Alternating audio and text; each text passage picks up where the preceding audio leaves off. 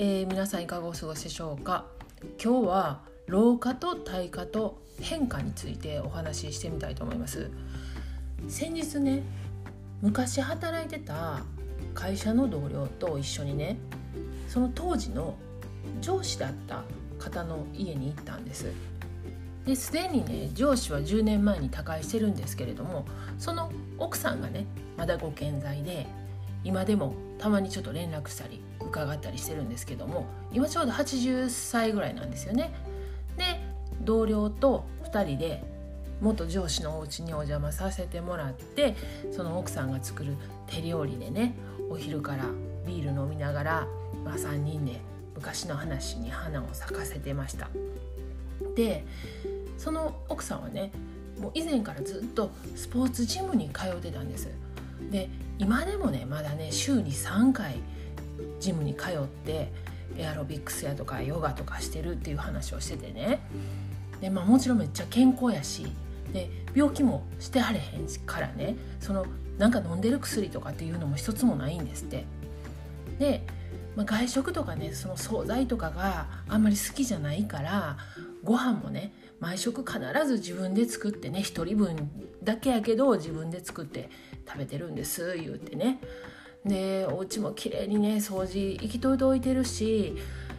もちろんねもう見た目もね、まあ、80歳には見えないんですよね。でやっぱりこう意識してねジムに通ったりしてるっていうのは健康のためなんかなと思ってで聞いたんですよね。そしたらねもちろんね健康も大事やけれども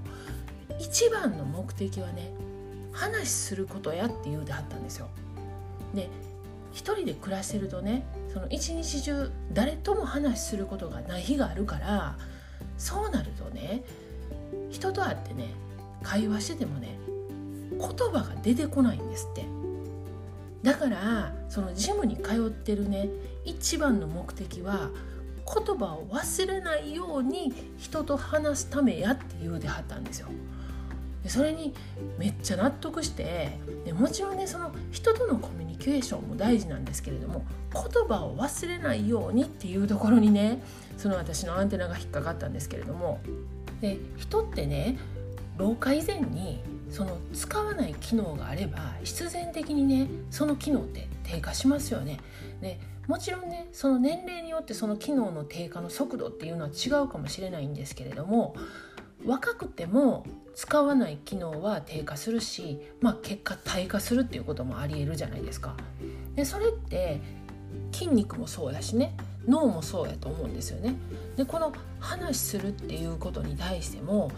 もちろんその機能っていうのはどんどんどんどん低下するからその機会が少なくなればなるほどもう言葉が出てこないっていうのはすごい理解できるんですよね。でこのこと考えたら過去回にもこういう話してたなと思ってまた概要欄にリンク貼っとくんですけれども私35歳までねその同僚とその上司がいてた会社でね営業職やったんです。でもちろん当時も仕事でねパソコンとか使ってたけれどもその営業先とのやり取りってほとんど電話なんですよね。で今からやったら考えられへんぐらい一日中ねいろんな人と何回も電話で話すんですよ。でひどい時はもう1時間以上ねこう受話器でね耳痛なるぐらい話してたりとかでそんな環境からその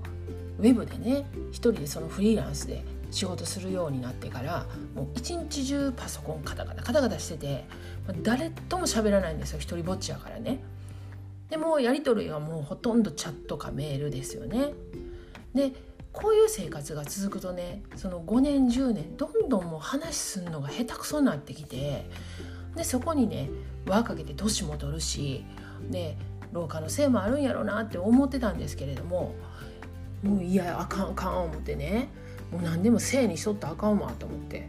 でもこれはねその営業してた時と比べてその喋る時間が圧倒的に少ないからその話す訓練がねもう確実に減ってるんですよね。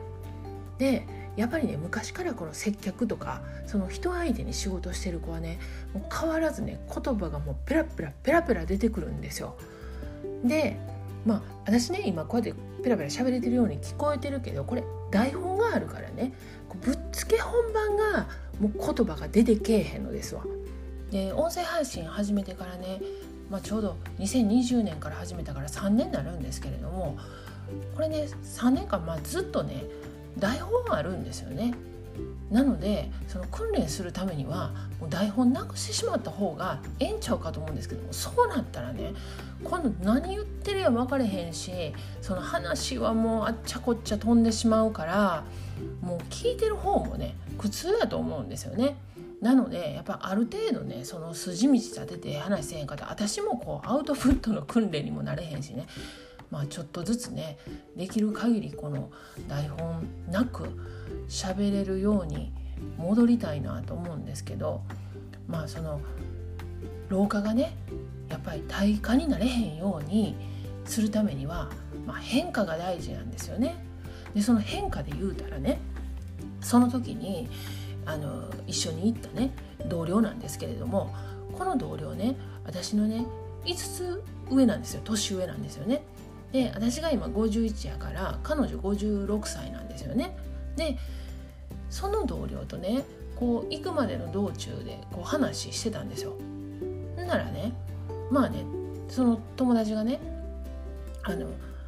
何々ちゃん元気にしてる?」言ってで「ああ元気にしてんで」私もこの間会うてんけどな」とかいう話になるじゃないですか。でその話してたらねもうあの子いくつになったん？みたいな感じで「いやあの子47か8ぐらいで」って言ったんですよ。ほんなら「いやいやいやいやいやそれはないわ」って言うから「えなんでよ」って言ったら「だって私が51やで」って言うんですよ。ねえ何言うてんのなんたって言って「あんた56やで」って言って「私が51やから」って言って言ったら「なんでなちゃうやんか私51やで」って言ってだからあんた51なわけないやんって言うんですよ。ほんでねいやいやいやちょっと待ってあんたな1歳2歳なサバ読むんやったらまだしもな5歳サバ読むって厚かますぎるわって言うたんですよ。じゃもう何言ってんのよって言って絶対引かないんですよ。ほんでねあそうやってやってたら、ちょっと私怖くなってきてねえちょっと待ってと思っていやもしかしたらなんか若年性の地方みたいな進んでんのかなと思ってちょっともうこれ以上ねなんかあんまり突っ込みすぎた。私すっごい怖なってきてねやっぱりその身近でね友達がそんなねあの地方になったりとかしたらやっぱり怖いじゃないですか。なんか一瞬ちょっとこう固まったんですよね。ほんなら友達が「あそっか。あごめんごめんごめんごめん。なんかめっちゃえらい勘違いしとったわってなんでやろう？とか言って正気になったんですよ。ほんでも私も「よかった」言うてね。もうやめてって私ほんま心臓止まりそうになったからって言って。もうこれ以上突っ込んであかんのんちゃうかな思ってほんま真剣怖かったからな言うて話してたんですけれども。でその友達がね「私なふと思ってん」って言うんですよ。今56歳やけど私結婚もしてないやんって。言って彼女結婚してないんですけど40歳以降自分のことのね記憶がほとんどないねんって言うんですよ。でいやいやいややめてやめて怖い怖い怖い言うてたんですがいやそういう意味ちゃうねんって。そういう意味じゃなくて30代はまだ言うてもなんかいろいろ変化があった職場でも変化あったし友達との変化もあったし、まあ、その付き合ってる付き合ってないとか、まあ、いろんなね周りに変化もあって友達も結婚していろいろあってんけれども40以降も